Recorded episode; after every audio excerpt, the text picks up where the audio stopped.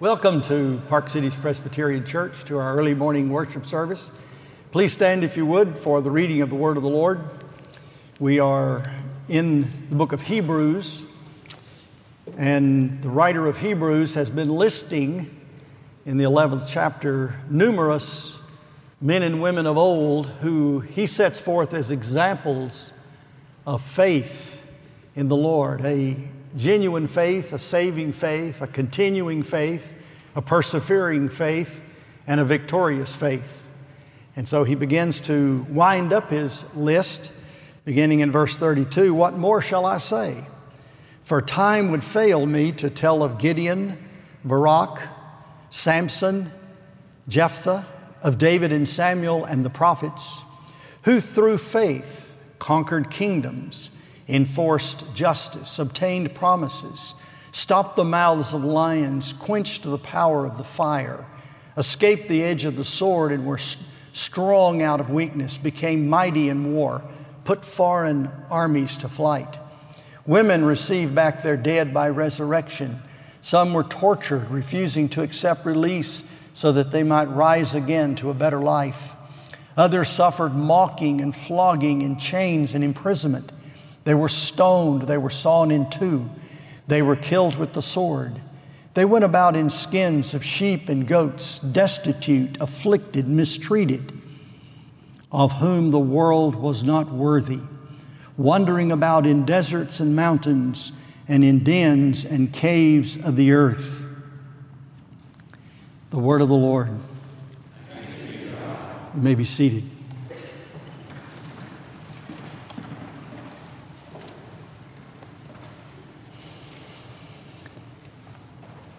The writer starts out naming particular individuals such as Moses and Enoch and Abel and others. And then he appends to that name a particular deed or act or disposition that they had that enabled them to live the life of faith that becomes exemplar to us.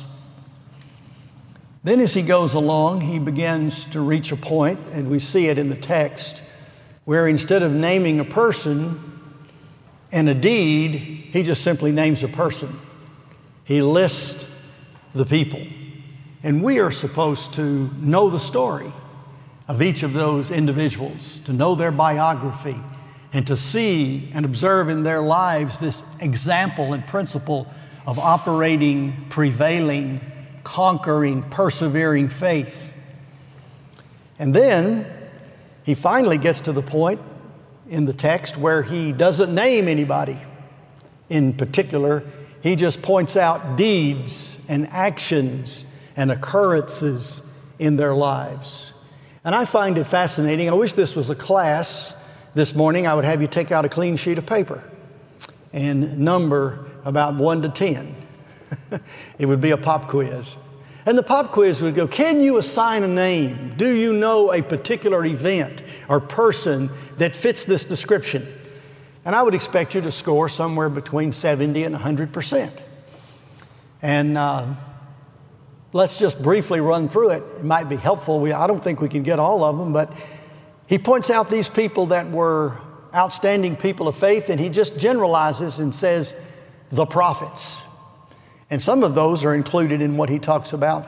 Through faith, conquered kingdoms.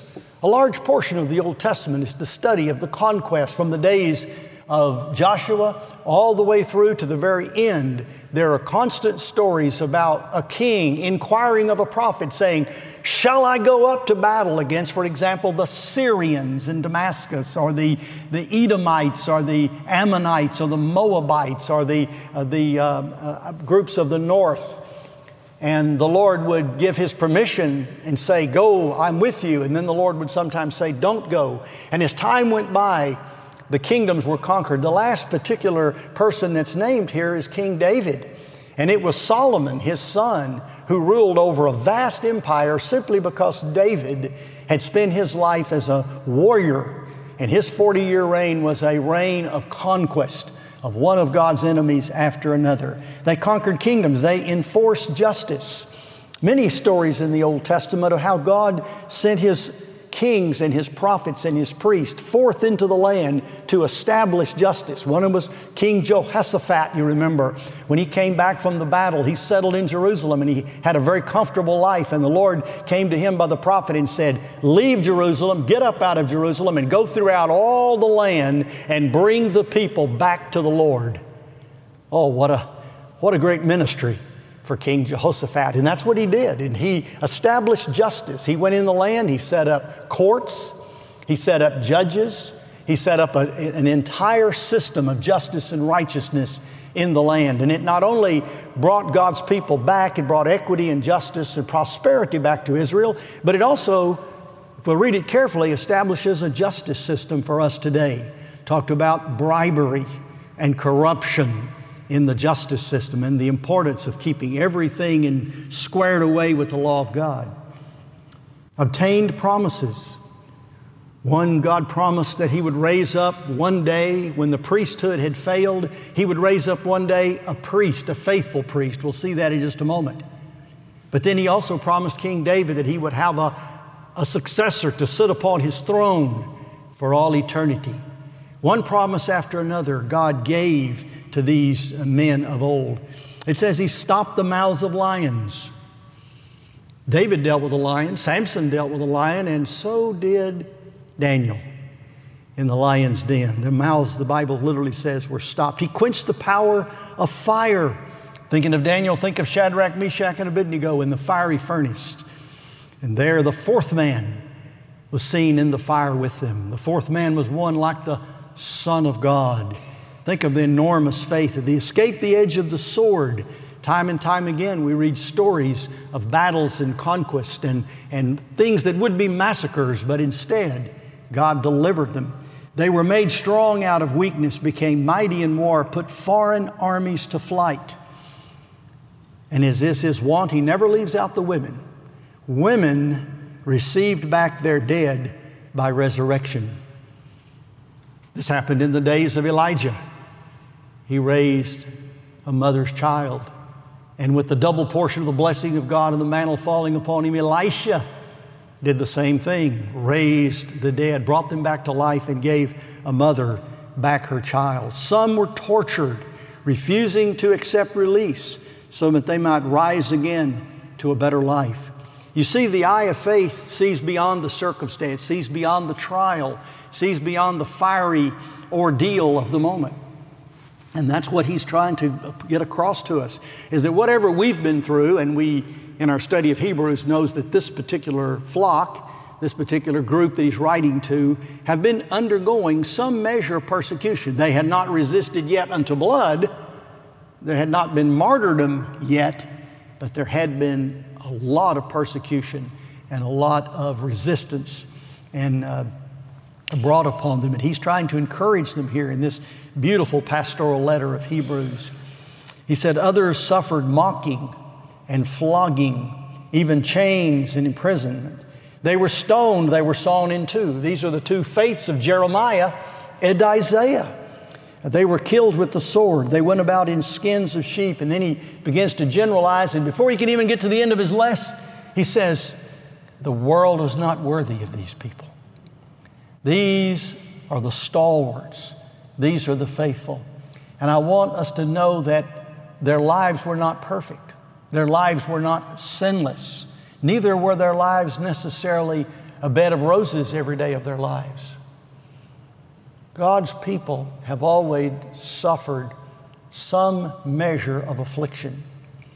One of the reasons I think our church is so weak today, not this particular local church, but the church worldwide, the church universal is so weak in many ways, is that we've not had the persecution and the suffering, but it befalls people in other countries. We are insulated and isolated and in some ways uh, woefully ignorant of the sufferings of our fellow Christians around the world, especially since they are being vexed now by the most fierce anti-Christ group that has ever walked the planet, Islam, and its neighboring doctrine, which along with Islam arises from the pit of hell, and that is godless, atheistic humanism, and communism. These things have, have afflicted the people of God and will continue to do so more in our lifetime and in the lifetime of our children than we can possibly imagine, I fear. Buddhism, Hinduism, and all the isms and denominations that derive from those ancient faiths are not near so anti-Christ as is atheistic humanism and Islam. And the lot that we see here, what more could the people of God have suffered than what you see here? Torture, martyrdom, privation. And yet, he says, the world was not worthy. There's the scale. Paul says that what he endured in his life, and we're familiar with the life of Paul, the things that he endured, he said that is not worthy to be compared with the glory which we'll have in Christ. It's perspective. What is it worth? What is worthy? Is the world worthy of the remnant who continue to call upon the name of the true God, to believe in Him, to obey Him, to follow Him, to live their lives according to His laws and principles? It is because of the remnant. It's because of the few that God does not destroy the whole, that God does not destroy the many. That's always been the principle of justice in God. So we see it in Sodom and Gomorrah. We see it many other places. God withholds His justifiable wrath upon the wicked for the sake of the righteous. And yet the wicked don't even know it. Don't even realize that if it wasn't for the people that they persecute and that they hold in derision, they themselves would receive the full measure of the wrath of God. Perspective. What is worthy? Wandering about in deserts and mountains and dens and caves of the earth. In other words, they really don't have a home. And that's where we're going to continue our series in the fall. We're going to be talking about the notion of sojourning. What does it mean to be pilgrims and strangers in this land and in this earth in our lifetime? We live for the moment. We get comfortable. We like it here. But we are sojourners. A sojourner is someone who comes to go, but stays a while before they go. And we'll be seeing that that is the, the proper perspective for the Christian life. And nothing, I think, can increase our faith more than to know that whatever we're going through, there's something beyond that. As the old preacher said, his favorite verse of Scripture was, "And it came to pass." And that's kind of the way some of the trials and troubles that we go through. Now, let's talk about one person in the next few minutes that we have. And this is, I just couldn't resist it. I was talking to Mark, and we were talking about how much was here that we could be preaching on, all these people that were named, and and uh, you know, just how frustrating it is when you when you get started in a good series like this, and then all of a sudden you have to begin to wrap it up. But we saw Samson last week. I want to look at Samuel. He's the uh, the last person uh, that's named here in this um, in this group. Something about Samson. Have you ever thought about the ministry of Samson? I'm sorry, Samuel. Samuel. Samson was last week. Samuel.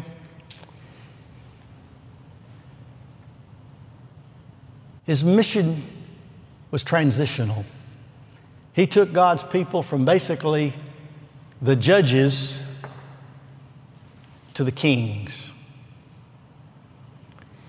He was the one who anointed the first two kings of Israel in his life. He anointed Saul to be king, Saul the son of Kish of the tribe of Benjamin, to be the first king of Israel. And he worked with Saul and he ministered alongside Saul. And then, even in the midst of Saul's reign, the Lord pointed out that Saul was not God's choice. David was. David was the man after God's own heart. And as a small shepherd boy, Samuel made his way to the house of Jesse, to the tribe of Judah. Being a little deceptive, or at least a little clandestine, against Saul, and anointed the shepherd boy, David. What about his life? So Samuel, Saul, and David's reign over Israel lasted about a century, forty years each with some overlap. God took them from the days of the judges with Barak and Gideon and and Othniel and uh, Samson that we saw last week. In that day when there was no king in Israel and everyone did that which was right in their own eyes, and they would uh, follow the Lord for a while, then they would go off into gross sin, and then they would, God would bring affliction upon them through, from their enemies, the Ammonites and the Philistines and the, and the Midianites and others, and, and then they would call out to the Lord, and the Lord would rescue them and save them and send them a Savior who in each case had some typification, some picture, some glimpse of the life and ministry of Jesus Christ, including, even as we saw last week, Samson. That epoch of time called the Amphictyony, when they were a loose confederation of tribes. But God consolidated and began to consolidate the government of Israel in Canaan under the ministry of Samuel. Samuel was a servant of the Lord, and we have his whole lifespan before us in the Scriptures, from the womb to the tomb. We have a record of Samuel's life before he was conceived and his conception of a barren womb. One more time, God takes a barren womb and brings forth a Savior. And his upbringing. His mother, Hannah, dedicated him to the Lord, gave him to the Lord. She had other children, sons and daughters, later on, but that firstborn was set aside for the service of the Lord. And that's what Samuel's life was all about. He didn't know any better. As soon as he was weaned, she brought him to the temple and gave him to Eli, the old priest that was governing and ruling in Israel in those days. And Samuel grew up. The Bible says, in due time Hannah conceived, bore a son. She called his name Samuel. She said, for I have asked for the Lord. And then said she brought him to the house of the Lord, and said, therefore, I have lent him to the Lord. As long as he lives, he is lent to the Lord. She gave him over to the Lord's service. And that's what we have the record in the book of First Samuel. We have the record of him from his time he was conceived all the way through to the time that he died, and a record of his burial. It's interesting that in that time, the boy, the Bible says, the boy ministered to the Lord in the presence of Eli the prophet. Samuel was ministering before the Lord, a boy clothed with a linen ephod. Priest. That's what the priest wore. And every year his mother and father would come up to offer sacrifice, and she'd bring him a new ephod. I bet that first one wasn't any bigger than that right there. And then each year she anticipated, he's grown a little bit. And so she'd bring him a little bigger one. The next year she'd bring him another ephod, a little bigger, a little bigger. What does the Bible say about him? It says, the young man Samuel grew in the presence of the Lord. Oh boy, I tell you, I'd like to have that put on my tombstone. Growing in the presence of the Lord. He grew up. He grew up in the house of the Lord serving. The, and this is what the Lord did for him. But it doesn't stop there. It goes on and said, now the young man Samuel continued to grow in stature and in favor with the Lord and also with man. Where have we heard that before? Luke two fifty-two. Christ increased in wisdom and stature and in favor with God and man.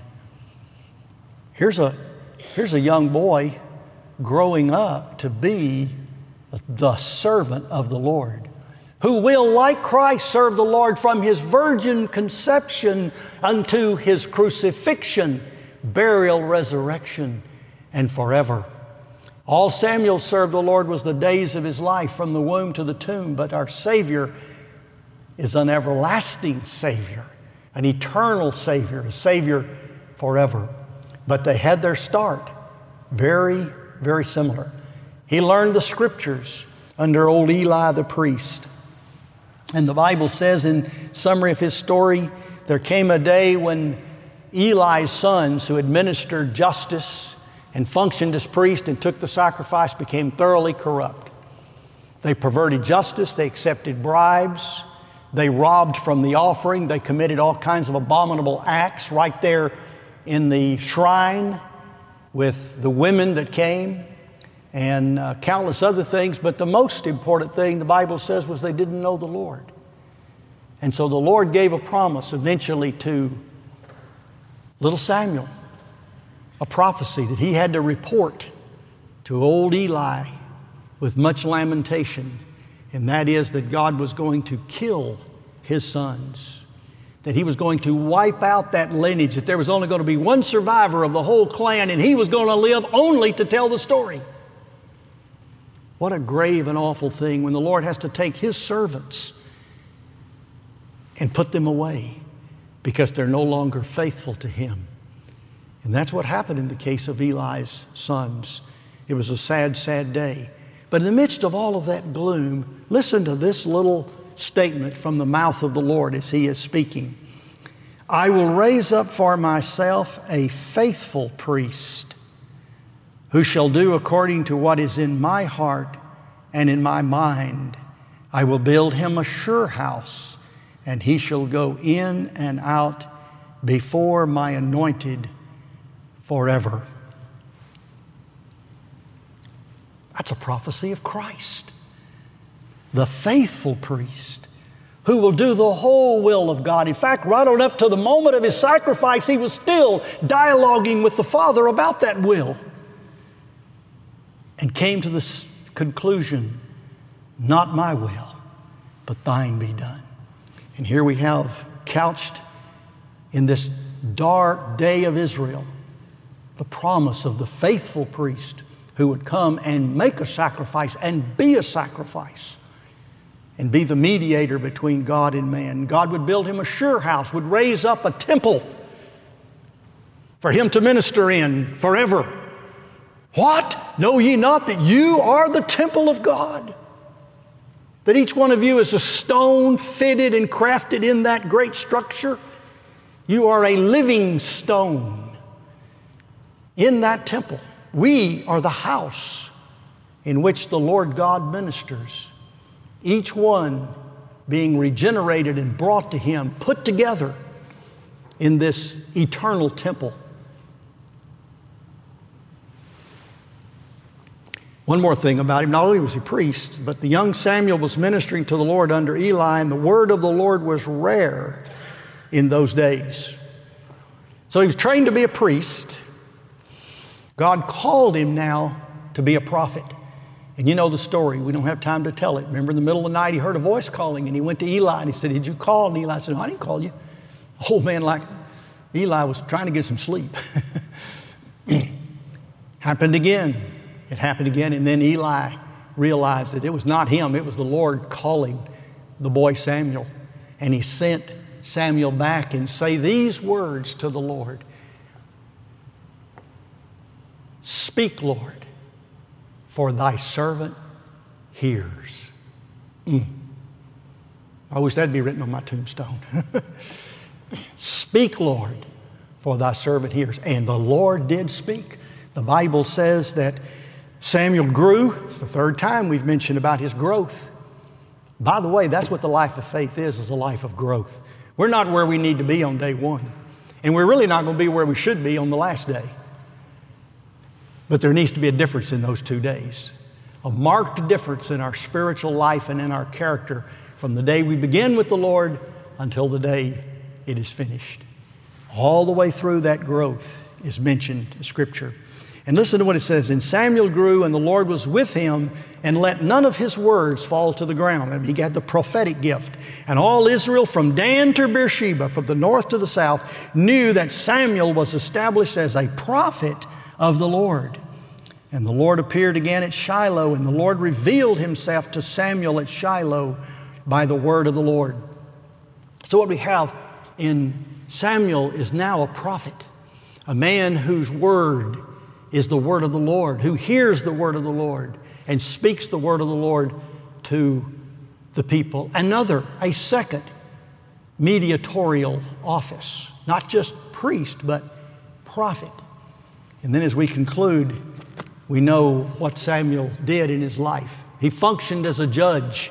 He judged out of Shiloh most of the time, but then periodically he would go and travel and travel a circuit throughout all of Israel and establish courts and have hearings and, and render verdicts.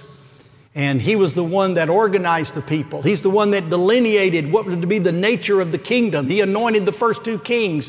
He did everything functionally you could do short of being king. He was a judge that was a, a judge from all of Israel. He united Israel under the common faith and under the common reign of the law of God as he administered it. So there's a sense in which we can say Samuel was sort of at least a precursor to a king. A third mediatorial office. Priest, prophet, and king. And because of that, Samuel is to us an example of faith. That which our Lord fulfilled as priest, as prophet, as king. That which our Lord continues to fulfill as He reigns over all the earth, as His word goes forth to the ends of the earth, and as He makes intercession forever for His people. We look to Him. And that's where the author is going to move us. Just in a In a couple, in, a, in one more, one more uh, passage, he's going to move us to who we need to pay attention to, Christ. Looking unto Jesus, the author and the finisher of our faith.